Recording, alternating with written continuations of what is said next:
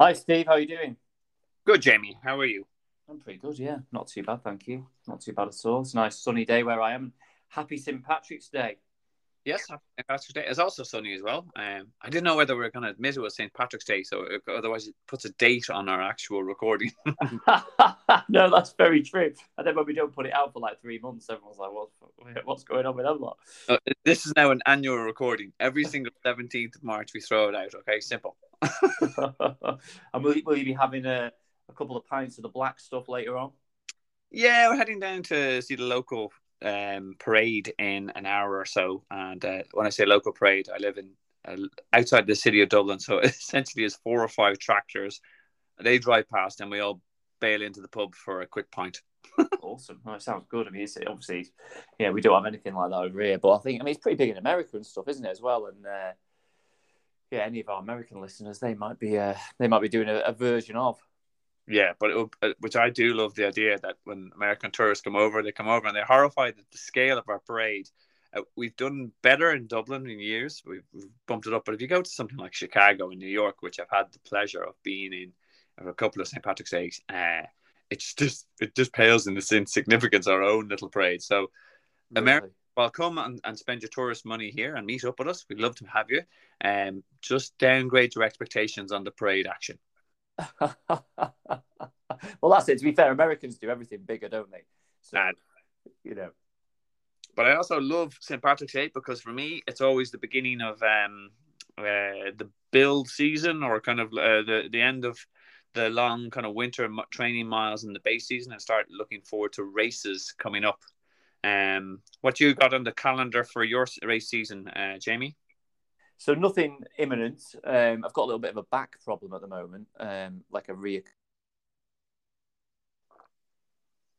Um, so every now and again it flares up.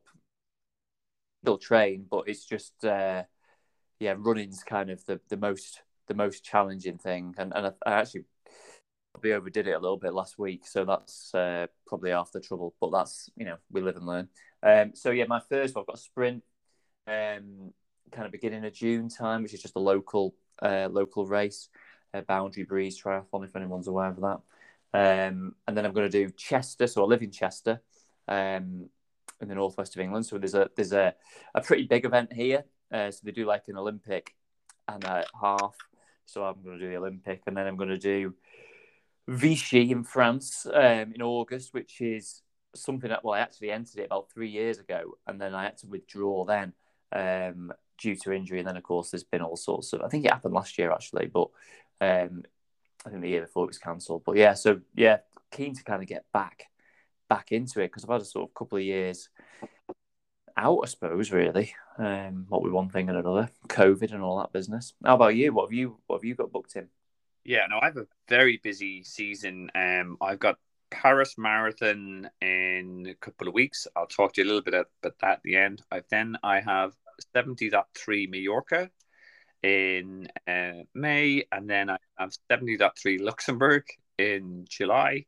I've got 70 dot, uh, full Ironman in Cork in Youghal um, in August, and then I'm going to fulfill a life's ambition and actually race an Ironman race North America this year in Florida in November.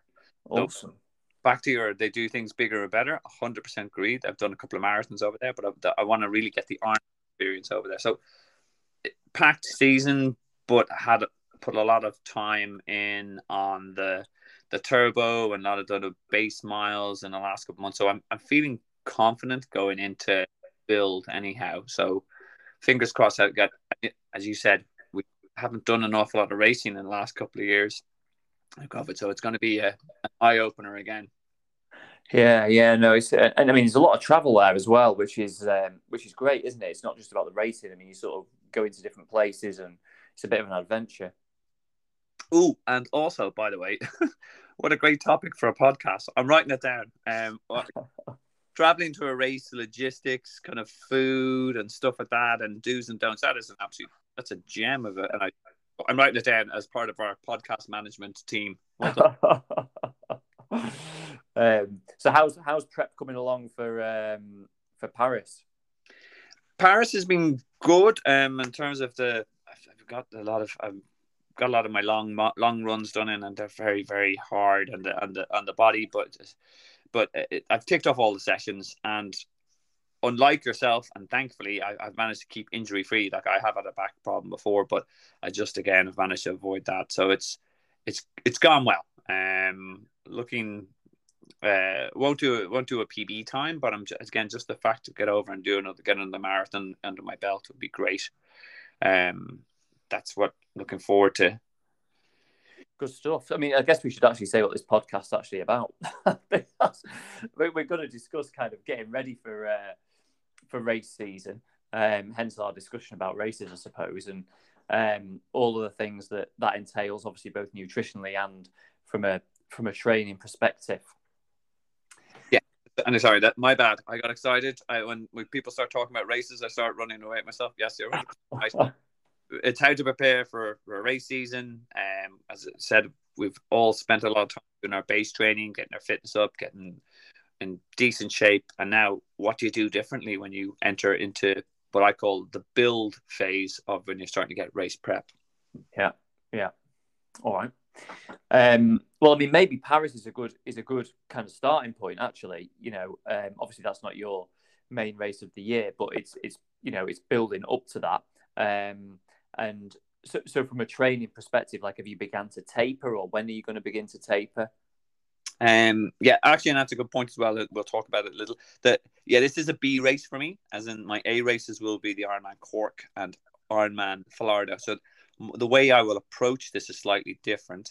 Um, I haven't started to taper yet. I have one long run left, so I've got three weeks out.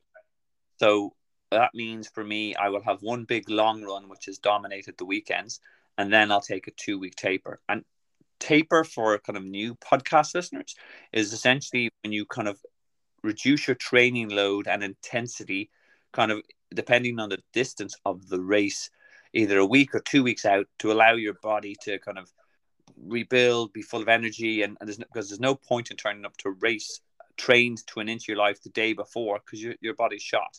You will have baked a lot of good mileage and good aerobic work and speed work in, um, and then you want to be ready to go like a coiled spring come race day. Yeah, yeah, absolutely. And and uh, so are you are you so you what what's your kind of longest run that you're going to do on the build up? Um, my longest run will be 20 miles, and that's this weekend. But with again, and it, you back to your previous question, how do I change the training as I'm getting closer to race date? Um, for me, I have um, in the base period for a marathon, it's just long, slow miles. It's just getting the miles in. But in the kind of, as I said, the build or kind of more race focus, I put in, I change some of those long runs into long runs with race pace. So, for example, last weekend I ran 18 miles and I ran eight of those miles at my target race pace, which I want to be able to hold on the day in Paris. Um, and then the last one I'll do is just it's a 20 miles, just long, slow, just again r- reminding the body how to cover that distance, and actually and to fuel during that uh, that distance, which again um, is something I, I I I should be better at at this stage, but I too kind of get messed up on it. Yeah, you you've run Paris before. How how did uh, any tips for me nutritionally as I go along?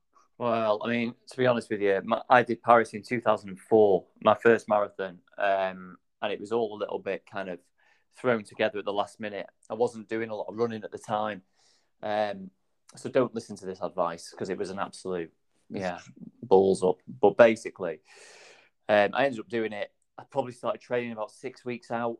Um, I remember my foot, I was quite fit at the time, uh, but not from running. I was doing a lot of rowing, and um, so I was training a couple of times a day. I was in good shape, but obviously didn't have the running legs. So I remember the first run I did, I went out and did a ten miler uh, like pretty easy. I was like, that's easy. If, You know, I ached the next day, but it was fine doing it. And then I went and did a, a 16 miler, like a nice and steady.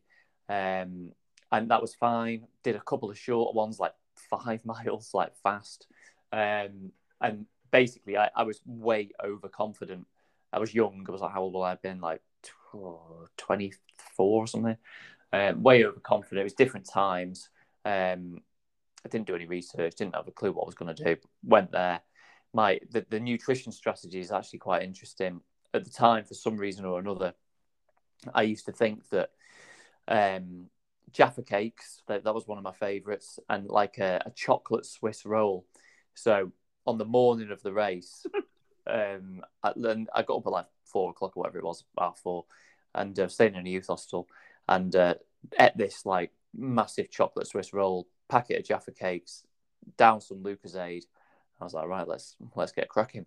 So got the uh, I think we either got the bus or the train or whatever to the start, and um, and I mean basically, I mean there was it was before if if it, if it wasn't pre Garmin, I certainly didn't have one, and not many people did. So your pace was you know just based off how you felt, and you could obviously take time in uh, times as you're going through markers and stuff. They had some they had some pace runners, and I just wanted to go under four hours. So I remember I set off, and the, the four hour marker was um, or four hour pace runners were held holding a green flag. So I, I don't know, 400 yards behind them. I thought all I need to do is catch them up, and I'll I'll be happy.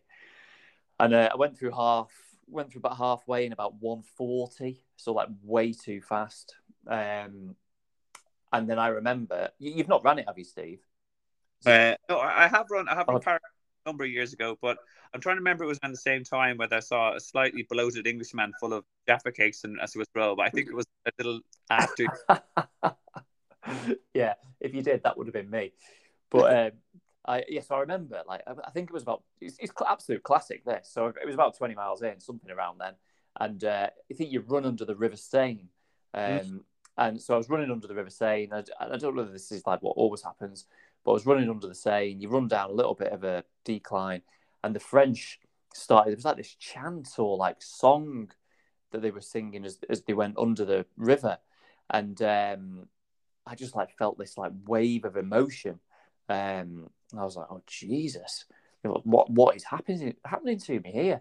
Um, and then you come out the other other side. I was like nearly in tears. I was obviously in pain, discomfort.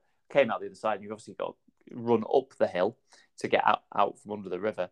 And uh, anyway, that was the end of that. Stopped, and um, then it was a then it was a, horrendous struggle um, to get back. I think there was a few mistakes made at the feeding stations. There was no feed. There was nothing there. Um, no gels, no anything. It was just water, and I desperately needed some uh, something to eat. I didn't have it, so struggled through, and I finished it in four hours and seven minutes. Um, so I wasn't actually that too far out, considering how badly I got it wrong, and that was obviously just because I ran the first half so quick, and then just kind of dragged myself around. So yeah, it was a, a new. I think nutritionally, it was a massive fail, but also kind of a good example of a overconfident young man who was actually quite fit, but had no experience and just completely messed it up. So yeah, don't yeah. Do, don't do that. Okay. although, although I, I wonder whether or not you're still now um, you have an aversion to Jaffa cakes. Did it put you off Jaffa cakes for oh, life? No, no, I don't think I'll ever be put off Jaffa cakes. There, they're a quality, uh, a quality biscuit. Oh, absolutely. Or is it a cake? You know, well, exactly that. Yeah, who knows? Um, yeah, no, uh, for myself as and, and obviously uh, the training's gone much more differently. As I said, for me, uh, there's been a very strong progression. You start off low, slow mileage in the base period, um, and you'll have some speed work during the week, but a tempo run, be hill repeats, um, just to make sure that you're not only training yourself to run in one gear.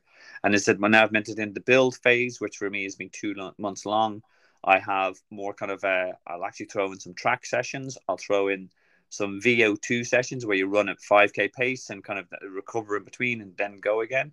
And then the long runs, I sprinkle in um, what you call it, uh, race pace stuff, um, just to make sure. Because is what, what you missed out there is you didn't know what pace you needed to run to get under four hours. So you needed to expose your body to that and go, actually, this is what it feels like. I need to be able to hold this for literally 359, 59 and it, it, it's okay it's not comfortable but it's not massively uncomfortable. So that's what the, i kind of focus on and and for me also again now uh, moving away from your, your bad nutrition advice and now the fact i'm very delighted that you're you're much more into good nutrition advice these days i will have i will have trained with energy gels um in my kind of long runs. And for me i use on a distance basis. So every 6k or 7k depending on the distance i'll run i know to take this this um X amount of this gel, and therefore I know how many gels I need to carry for the day, and when is when's the right uh, um, point in the race to take them to make sure I don't get that dreaded bonk or uh, um, and just make sure you're comfortable for the day. Yeah, and I think I mean I think that is a really valid point, isn't it? Because essentially what you're doing is you're practicing you're practicing your race pace, which clearly, as you say, was a mistake of mine and an important thing. So you're familiar with how that feels, but you're also practicing your race day strategy from a fueling perspective. Um, so you're familiar with the with the fuel that you're taking on board. Um, you're not, you know, there's plenty of stories of people going to races and they have a, you know, they rely on whatever they're being given, and um, it ends up causing some sort of havoc in the stomach um, and all that prep. Which, let's be honest, you know, it can be a year to get ready for your A race. You know, maybe even a series of years, and then it's all ruined at the last minute because you you, take some unfamiliar stuff in, which doesn't suit you, basically. Yeah, no, absolutely. And again, I think back to kind of how to prepare for the race season.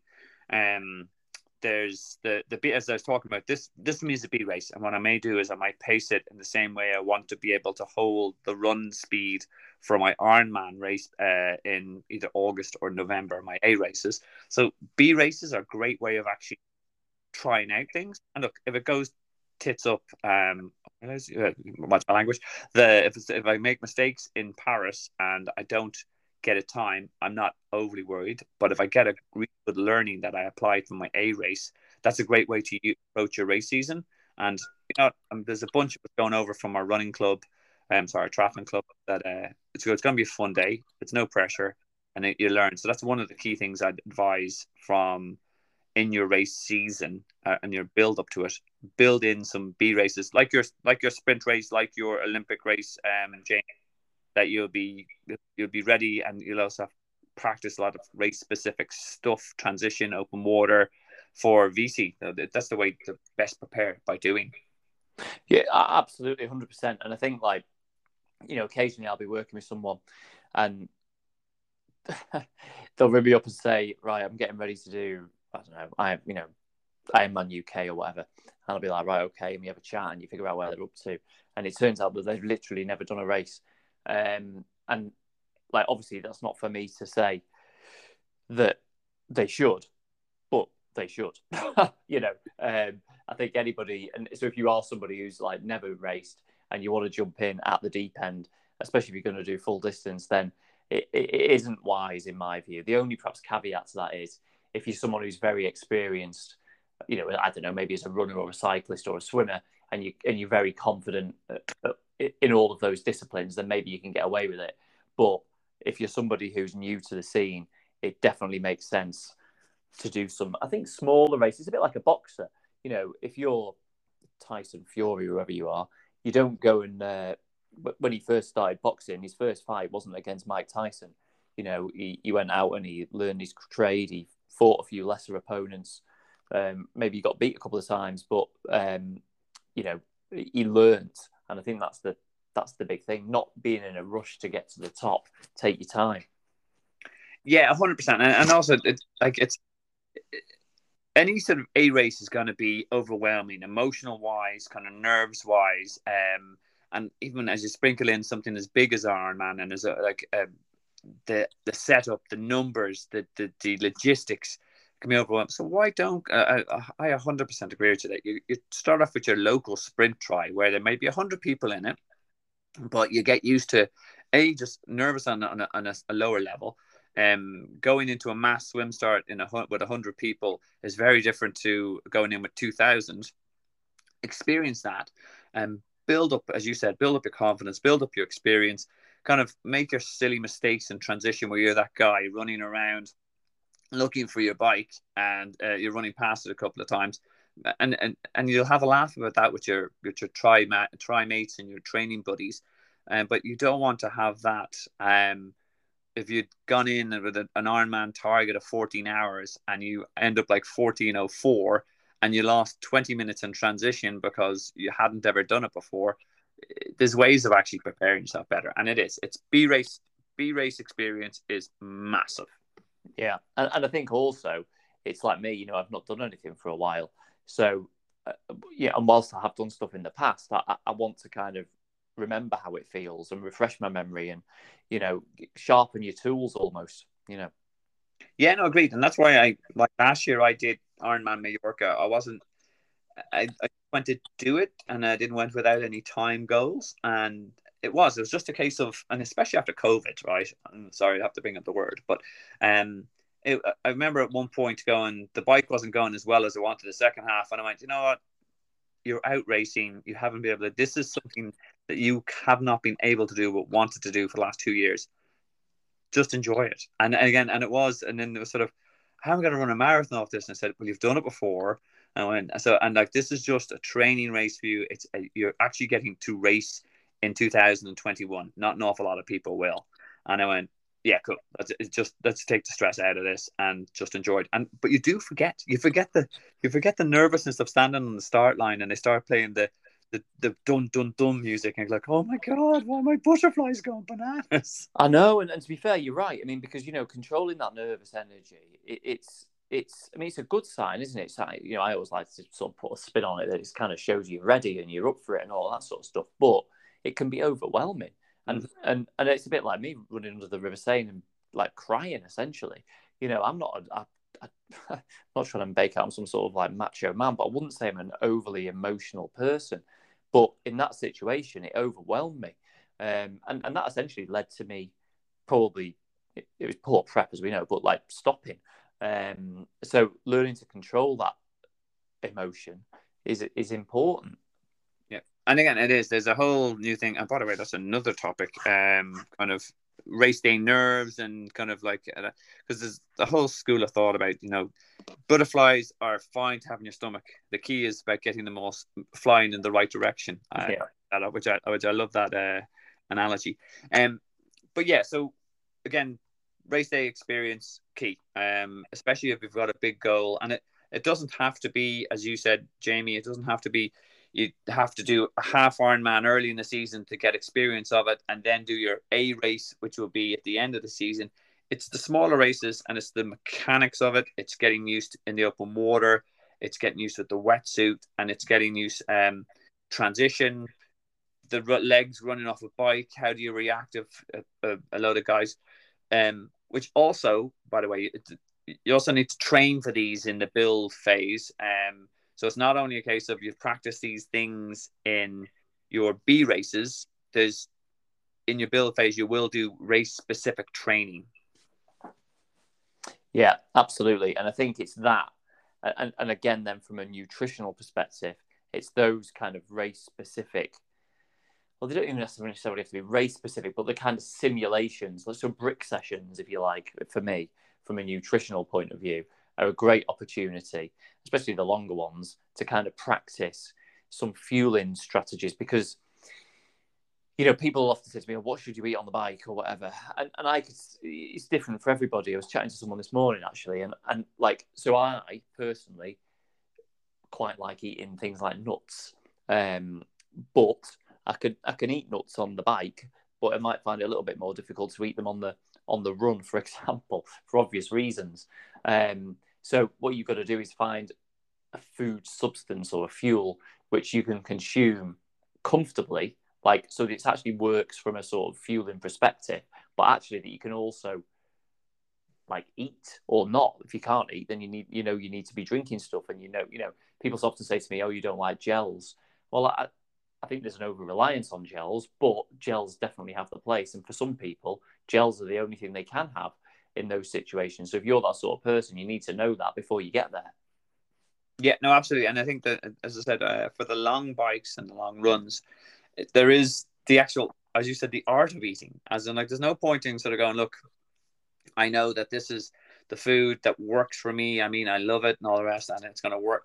But in the end of the day, I don't know. I can't be on the on my TT bike. There's no room to store it. There's no room to um and I, I can't even if I start on the day suddenly I'd have to unwrap stuff and start eating it. It, it. You need to kind of go through the mechanics of certain foodstuffs.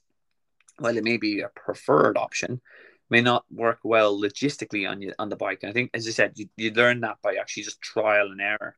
Is it is it mainly for the so, what do you uh, suggest then for long runs? I'm, I'm, I'm a little bit of bias now, and I, I do use gels, and I find gels work for me. But for long runs, um, nutrition wise, what do you, what's your go to food substance, and how do you store it, and how do you eat it? So yeah, I mean, I think to be honest, like my view, and, and this is different for different people. So for me personally, I can get away with doing a relatively long run without anything, um, and that's because I'll kind of it's how my day's structured. So you know, I would kind of fuel appropriately leading into it. I know exactly how much to have, um, like calories wise. Um, I'd give it enough time, so I'd be confident that my fueling strategy was right before I went in. So to be honest, a lot of the time I wouldn't have anything. Um, but then for dip, for other people, it's completely different. So I, I, could run, you know, a good couple of hours with, with absolutely nothing, no no trouble, um, especially at low intensity. But th- there's other things to consider. So as I say, I think nuts are a good source of fuel, but not so easy to consume on the run. Uh, I was chatting to a guy yesterday, and we were discussing, you know, the benefit of consuming fat during sort of longer low intensity sessions. Um, so essentially, we came to the conclusion that he would have. So he's going to make like um, almost like little peanut butter sandwiches, if you like, wrap them in cling film, st- stick them in his shorts.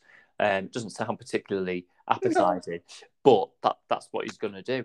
Uh, he hasn't tried it yet. He's going to give it a go. Um, but you know, from a nutritional point of view, that's actually really quite good because you're getting, you know, decent amount of carbohydrate from a bit of bread, um, and then you're getting some good quality fat from some peanut butter. But we were also discussing, you know, sticking some jam on there as well. Um, so you know, essentially, you get, it's a good fuel source. He wants to eat something, gels don't suit him. So you're essentially making a, a similar product as a gel, but with some added fat. Um, and then it's just carrying it and yeah, wrap it in cling film, stick it down your shorts, take it with you. Might get a bit warm, but you know, some people can't stomach that. Some people can. Yeah, and I think also there's the the then the short sense particularly un, unattractive. Um, but I I've seen a greater prevalence of people using kind of um those light little CamelBaks. Yeah. Store food and water as they go along. Um, now initially there was a lot of, lot of Ironman and longer distance uh, snobbery came. I said, "What are you doing?" But there's a lot of benefit to it. As in, if you go, if, if that's the only the food you have, and it's and it's chunky and it worked. Uh, you need able to store it. These CamelBaks are actually quite comfortable. So I, I, now I've never raced with one, but I've seen a lot of people doing it and a lot of them swear by it. So that's also an option of not stuffing your lunch down your, your shorts. yeah, no, I mean it, it's. I mean, obviously, as the distance goes up, you know, um, and, and and maybe not even the distance, maybe the time, you know. So somebody racing doing an Ironman in nine hours and compare that to somebody doing it in 15 hours, then, you know, nutritionally, there's a completely and utterly different set of demands just to, to by the sheer time out there on your feet and hence the, the, the need for more fuel. So it's, and, and, I think the trouble is that perhaps in the past people have been like, right, how many carbs an hour do I need, and you know, come up with a random number, um, and then smash the gels in early on because they're worried about, you know, running out of energy bonking. Um, and then they're all right. They get off the bike um, and then they start running. They've already had, I don't know, six gels or something crazy. And then they start running and then all sorts of problems start happening um, in, in the stomach. And often people can't finish races because of that. Um, so it's being slightly more moderate, I think, in your approach. But, but going back to my perhaps original point is actually if you're if you're going into that race or that hard training session underfueled in any way, then you're on the back foot before you've even started.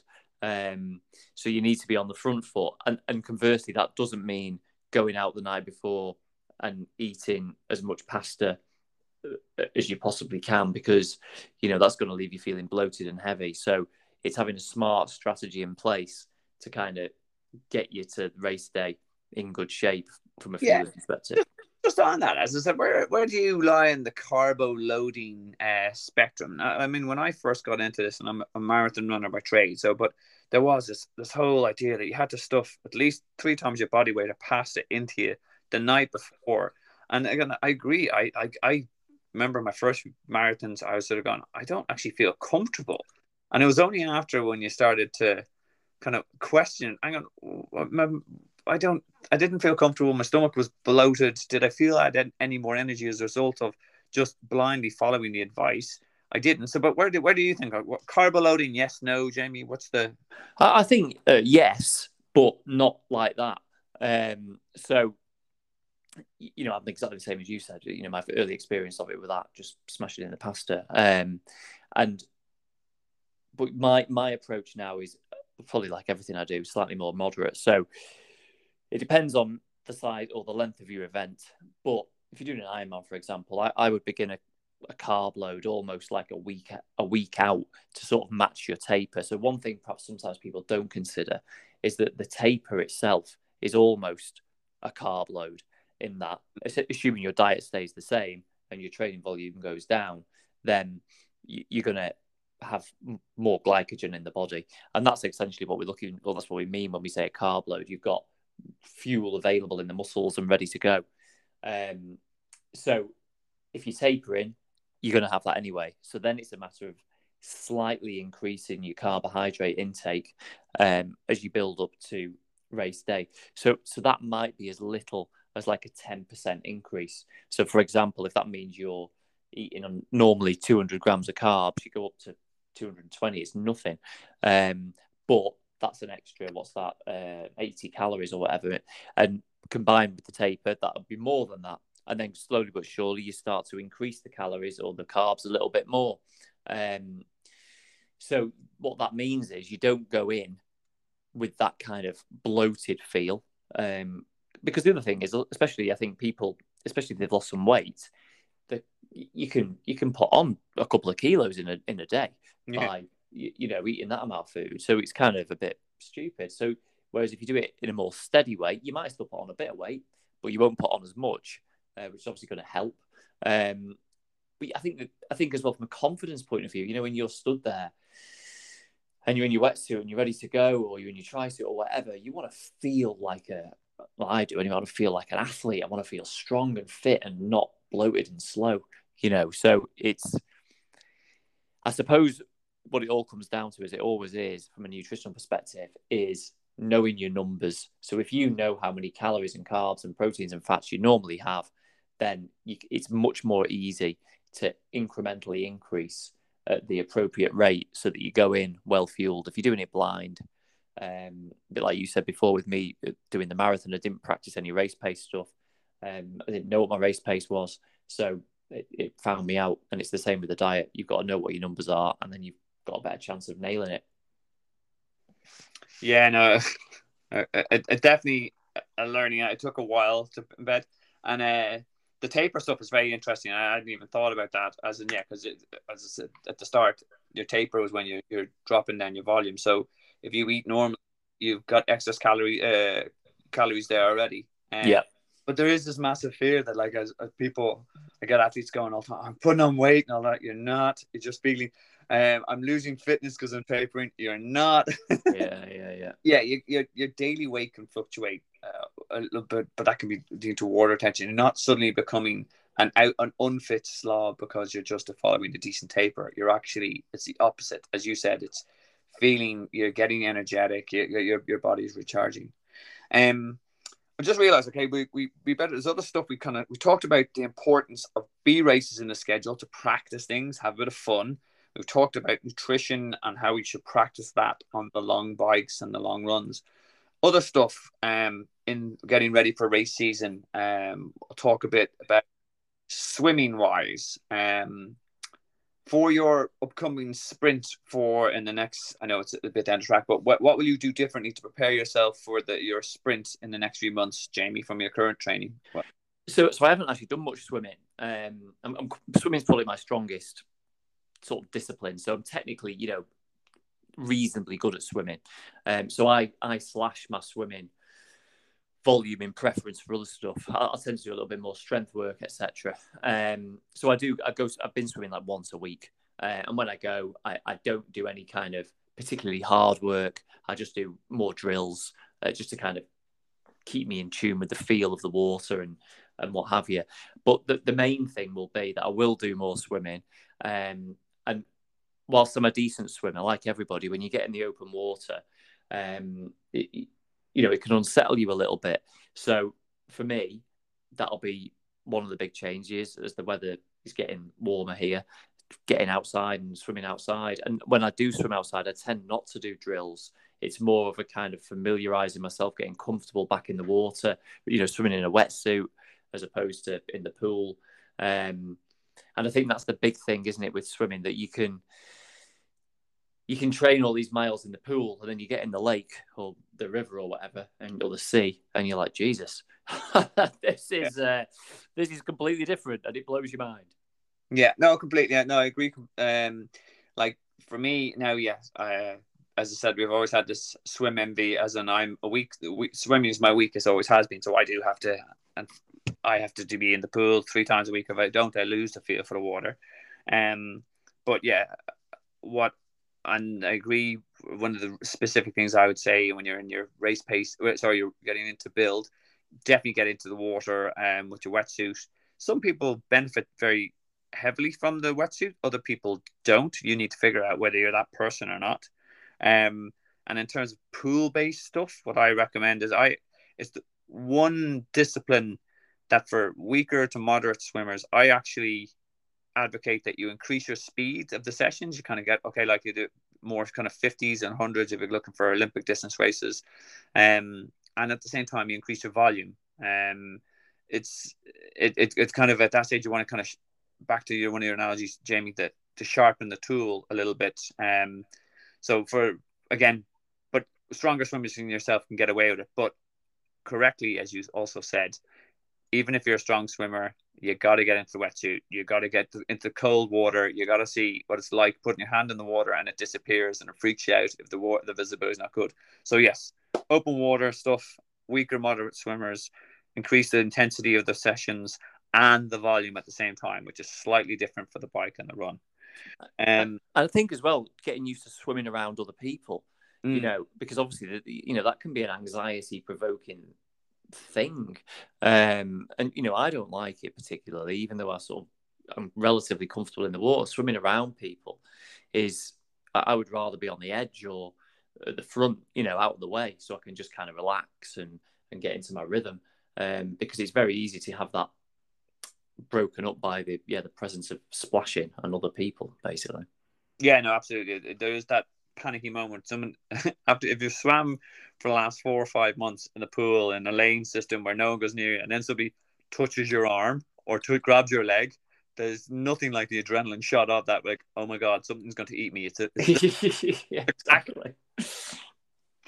Um, no, agreed. And again, and, and that's another one. I said the back to our other topic on how to handle pre-racing anxiety, and that, the swim is one the biggest fear, and I, th- I think also the the biggest obstacle for people getting into triathlon. I hear if I could only swim, um, I'm a great cyclist, great runner, but like la la la.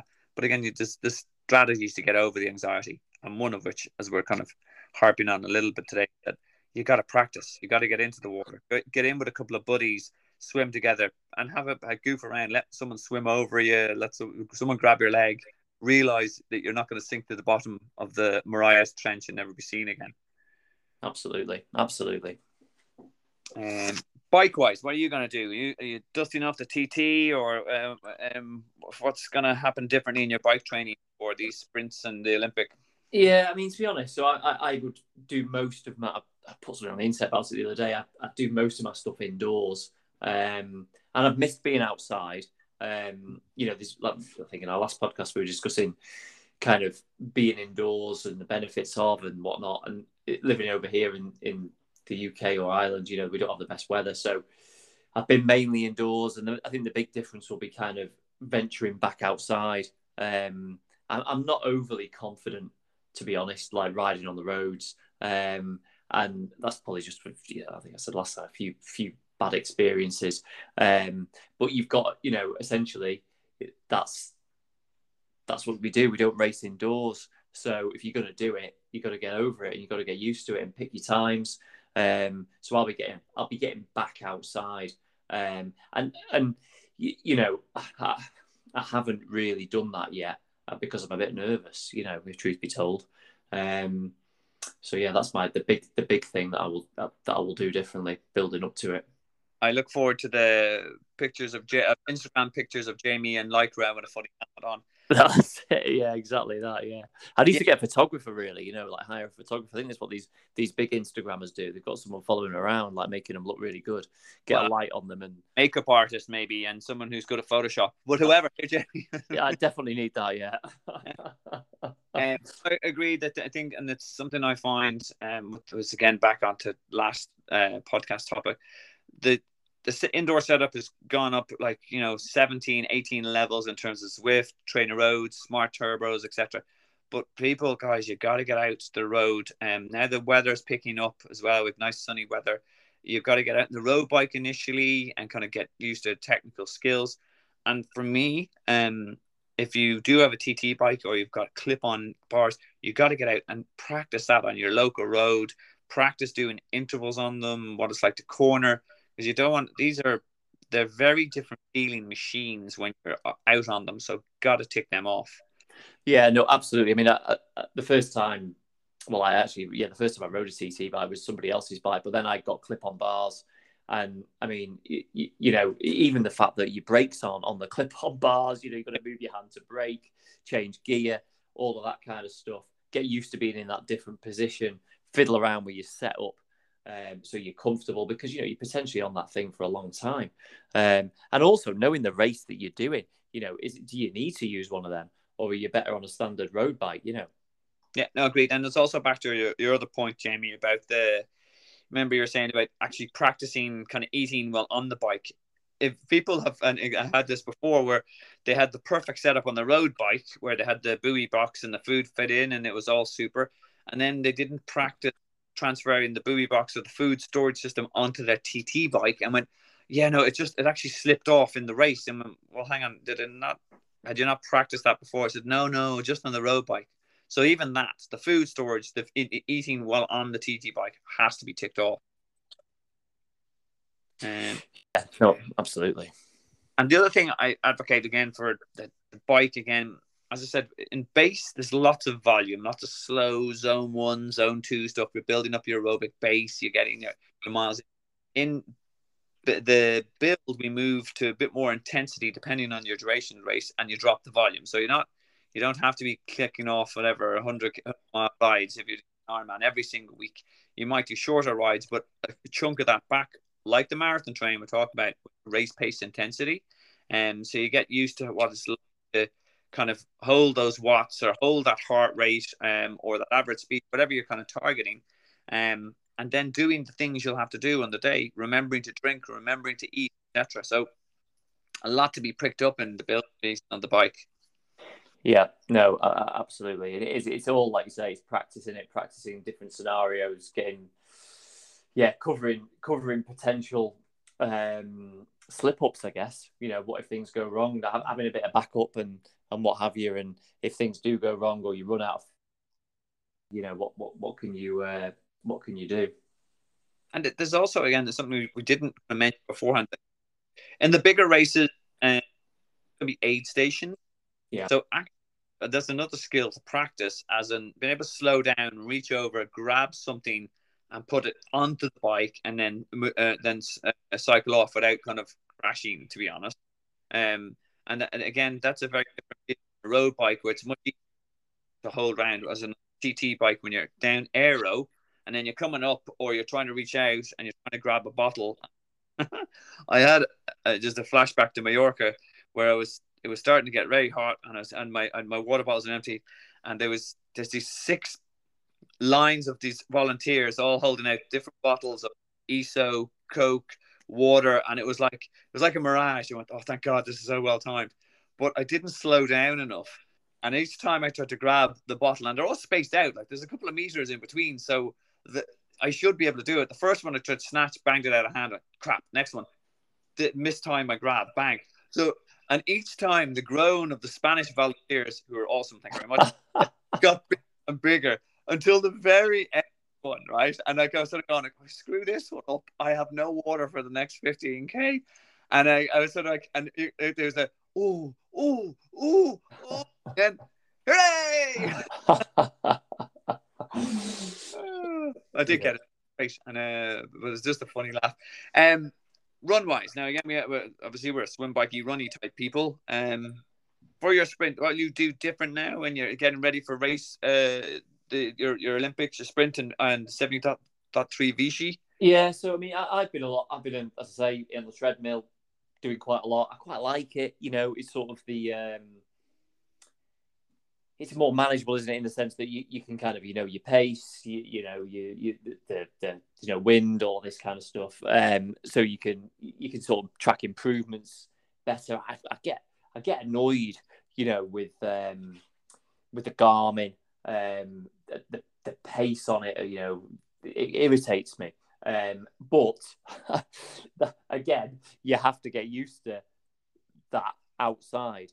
Um, and running with it, um, and uh, and knowing what you can hold, and knowing you know, and also perhaps like you know, descending how that feels on the legs, um, and likewise going up a hill, you know, practicing that, um, because it's all well and good running in a complete straight line in an indoor setting uh, with no incline unless you already unless you set it um, in advance and then get into an actual race. So I remember once doing one in um, in the oh god, I can't remember where it was, but really steep hills, um, like really, really steep, and it was actually like almost like a a technique in itself going up that hill as it was going down it, you know. Um, so I think that, that that'll be the main thing for me, getting back outside again. Yeah, and again, that's isn't it? Come back to the the race specificity of your training as well. And uh, by the way, we actually have that that's a great point on the bike and the run and the swim. As in, when you're doing these training sessions and you're getting closer to the race, if you know your swim is going to be ocean, don't do all your open water swimming in a, in a lake or a yeah. river. Um, if you know it's going to be a hilly bike, you've got to get some hill work in on the. If you know it's going to be a kind of an undulating run or there's going to be a, a, chunky hill in the middle, try to mimic that, um, especially in the longer run stuff. Um, we're going to get that right. And, and again, yeah, I'm a big fan of bricks in general. Most people on my plans or my squad, they know I even I'm a fan of bricks during the base period, just even short ones, to get muscle memory going. But in the the run run sessions now, the bricks will increase a bit more. There's more target numbers and pace that you have to kind of hit because it's very different coming off the bike and then you sort of run great for the first two kilometers, but then when you go, oh no, I've got to continue this for yourself and V. Um, Jamie, if you're trying to hit another 19k at that um that pace, and you just haven't done a brick of up to like 7k, it's it's your legs will soon desert you if you haven't done a, a fair bit of practice. Yeah, no, it's a very, that's a very good point. It is. I think I think a lot a lot of a lot of people's brick sessions are kind of reasonable bike rides and then with a 15 minute run. Um, yeah you know, but yeah, you, are not running for 15 minutes, are you? You're potentially running for a few hours, you know. And also, as I said, and you sprinkle in the race pace stuff as well, as in, like, there's no point if you've got an aspiration to finish your half marathon uh, under whatever two hours and all rest, you've got a, a chunk of your bricks should be run at what's that pace feel like, and then you sort of go, you go, okay, right, that's that's how my legs feel, and that, and even if Garmin or your heart rate or whatever technology fails, go, this roughly feels what it uh, what it feels like. So you're baking in muscle memory and confidence from that you can do these things. Yeah, no, I think that's a big one. It's kind of getting confident in your physiology. Um, and of course, there can be a curveball like the weather or something like that. I mean, this is an interesting one actually. So, like for me, I remember some years ago I was training a lot with heart rate, and um, something that affected my confidence going into races was when the weather got warmer, you know, my heart rate would go up for the same level of effort, essentially. So I would come to the conclusion that I was actually less fit. Um, but it was the heat essentially that was raising my heart rate. Um, and I wasn't less fit, but it made me question that I might be. And that, that wasn't good for my, my own confidence.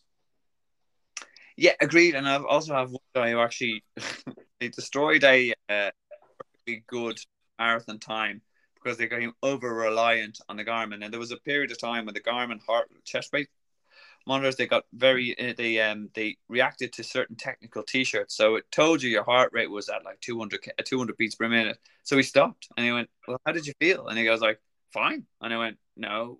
So yeah heart rate technology is super but again the biggest garmin computer brain piece of kit you have stuck in your in your head your own personal brain and your self-diagnostic you know yeah, I think, and I think like that's one thing that's changed, isn't it? Like you go back in time, and even to when I did that Paris Marathon, two thousand four, that was a a time pre, uh, certainly in the masses, it didn't exist that level of tech. Not the Heart rate monitors did, but beyond that, um, and so no one had them, and it was all based on feel. And I think you do learn a lot um, because you know the problem is you can you can go to a race and you know you can have technical failure. Things can go wrong. You know, you you you you know your your batteries might they shouldn't run out, but you know things can happen. Yeah. Um, and if you if you're reliant on that for you, you purely for your confidence, then that can blow your mind, and that can be the end of it. So, yeah, listening to your body as well. Yeah, and also we have to remember, like for example, I think Paris is like thirty thousand people. They'll be all trying to pull off the same satellites. So you kind of have to wonder whether or not that uh, that is correct. Like I will have a, a backup of I'll have the one of those pace uh, bands written on my arm, and also go look. I should pass pass this marker at this time. I should uh, and the, the time as long as the time clock is working, I can figure that out. Um, so yeah, backup. Um, so just on the on the run, yeah. So for the again for me in build period, as I said, I do, I I very much advocate that the the midweek run stuff, you kind of sprinkle in some more speed work, tempo stuff, hill repeats, depending on the race. Uh, VO2 or fartlek runs are great because you've trained your legs to go for for hours and hours in the straight, your aerobic, your recovery run, your those stuff. You need to kind of get some of your fast twitch muscles firing, so you get some gears. And again, then and you also once you get that going, you really need to test them in bricks. Um, and so that, that and also race pace bricks off your long bikes at the weekend. I think me for things I do differently in my lead up to race season. Yeah, yeah, yeah. No, I mean that's I'd say one thing which is interesting actually, perhaps we haven't mentioned just from a from a nutritional point of view, is kind of perhaps in the build up to race season, kind of managing any changes in weight. So not everybody necessarily needs to lose or wants to lose weight, um, but some people will. Um, and if that is the case, then I would say you want to do that from as far out as possible.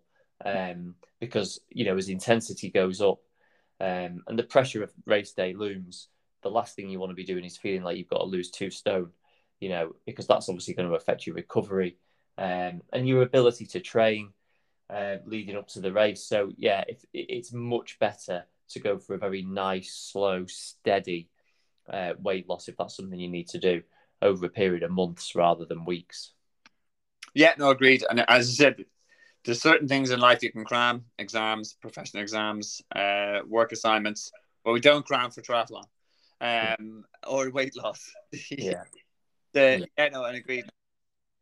For myself personally, I know where I, I where the weight is for Paris. I'm off what I'd like to be, but again, not too concerned. It's a B race. It's also getting nailed down for like Cork and Florida, and the only reason that's the reason that will happen if I start betting habits while out, and then just chip it away in combination with good training. The weight will, weight will go down, and I will have bunch feel for the race. Yeah, and weight isn't something which is stagnant. I think for most of us, we have periods like that. It's you know, like you say, you want to, you, you don't need to be where you want to be now. Um, so you don't need to be where you want to be. Yeah, you don't need to be where you want to be for this race because it's not your main one, isn't for another six months or whatever. Yeah, no, hundred percent. Um, that's why I'm okay being. You, know, you don't want to be feeling like out of weight because you want to get used to kind of racing and like if you're racing now, you are in six months, then you know it's going to be a whole different experience, different on the body, different feeling. So yeah, you you, you want to keep it in a nice close range, never let things get too far out of hand, I guess. Agreed, agreed. So we, we, will, we will never have a podcast around Christmas. Uh, yeah, and if we do, we'll have to lie. Yeah. I, I, I do enough self judgment. I don't need uh, additional. yeah. Um, so I think in terms of um, where where I'm at, I, I, am comfortable with as an and you, you also it, it manages your expectations. I know, as I said, it's not going to be a race for me. I'm I'm not targeting the PB race. So is it? Um, am I not, am I keen as I should be if I was trying to go under three hours for a marathon? No, I'm not. Do I? Am I bothered? No, I'm not. Um, a bit of fun, as yeah, you said. Yeah, yeah. Be, get out, enjoy it, get the nerves, have a bit, of, learn learn a little, a couple of lessons for ourselves, etc. Um, and when you're in Paris, obviously it's slightly off topic, but we're probably wrapping up anyway. But are you um, are you staying over there for a couple of days or? Yeah, my as I said, there's 30 of us going over from the triathlon club, so we all fly out on the Thursday. We race for uh, I think it's a Sunday race, and then we all fly back on Tuesday. So oh, I'm all, as you mentioned before, about a bit of travel. Look, go out, give yourself some days to kind of ease into the the event atmosphere. Like um, a couple of things might go wrong, your bags might get lost. So it's not a disaster, and then also look, soak up the the atmosphere afterwards and normally, as you know, Jamie, it's pretty hard to walk after a marathon. So I, I plan to just find a nice cafe, sit down, drink some glass of wine, and watch the Parisians go about their business. It's funny actually. It takes me back because when when I did that one, obviously it was my first one, and I remember we were walking around, me and a group of my friends, and well, I say we were walking around, we couldn't walk around, and we were. it looked like we were, you know, people must have wondered what the hell had happened. We were all quite young and relatively fit looking, but but couldn't you know you'd see a flight of stairs and be like um ah how am i going to manage this you know um but yeah it's uh happy happy days yeah.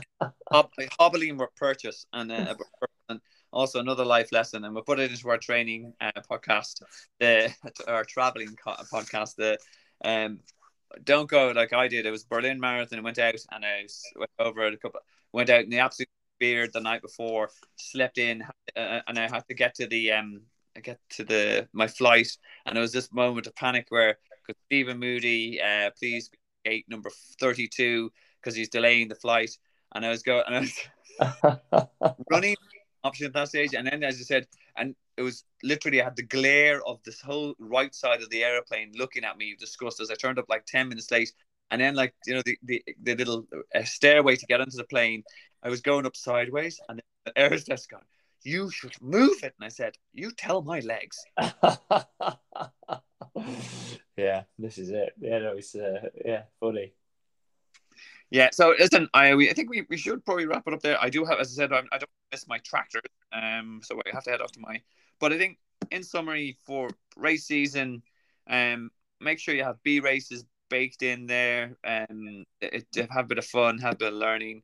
The try out your race equipment in your training sessions beforehand. Swimming, get in the open water, up the volume, try a bit of speed unless you're actually quite a good swimmer and it's not something you need. Bike, dust off the TT, get outdoors, some race based sessions. Back to Jamie's point about try, uh, make sure you trial what works for you um, in terms of consumption when and how you consume it. The run, more bricks, more race pace stuff, and get excited about the race season. Any other closing thoughts, Mr. Layton? No, no, no, that's good with me. I mean, I think the main thing is know your numbers from a nutritional point of view, know how you need to increase them, um, and uh, yeah, like don't eat a massive bowl of pasta the night before. Yeah, be a bit more measured in your approach to race day. Yeah. Jamie, moderate in moderation, Layton. That's me. Yeah, that's me. most of the time, most of the time. Occasionally, things become highly immoderate, if that's even a word. But yeah, most of the time, moderate.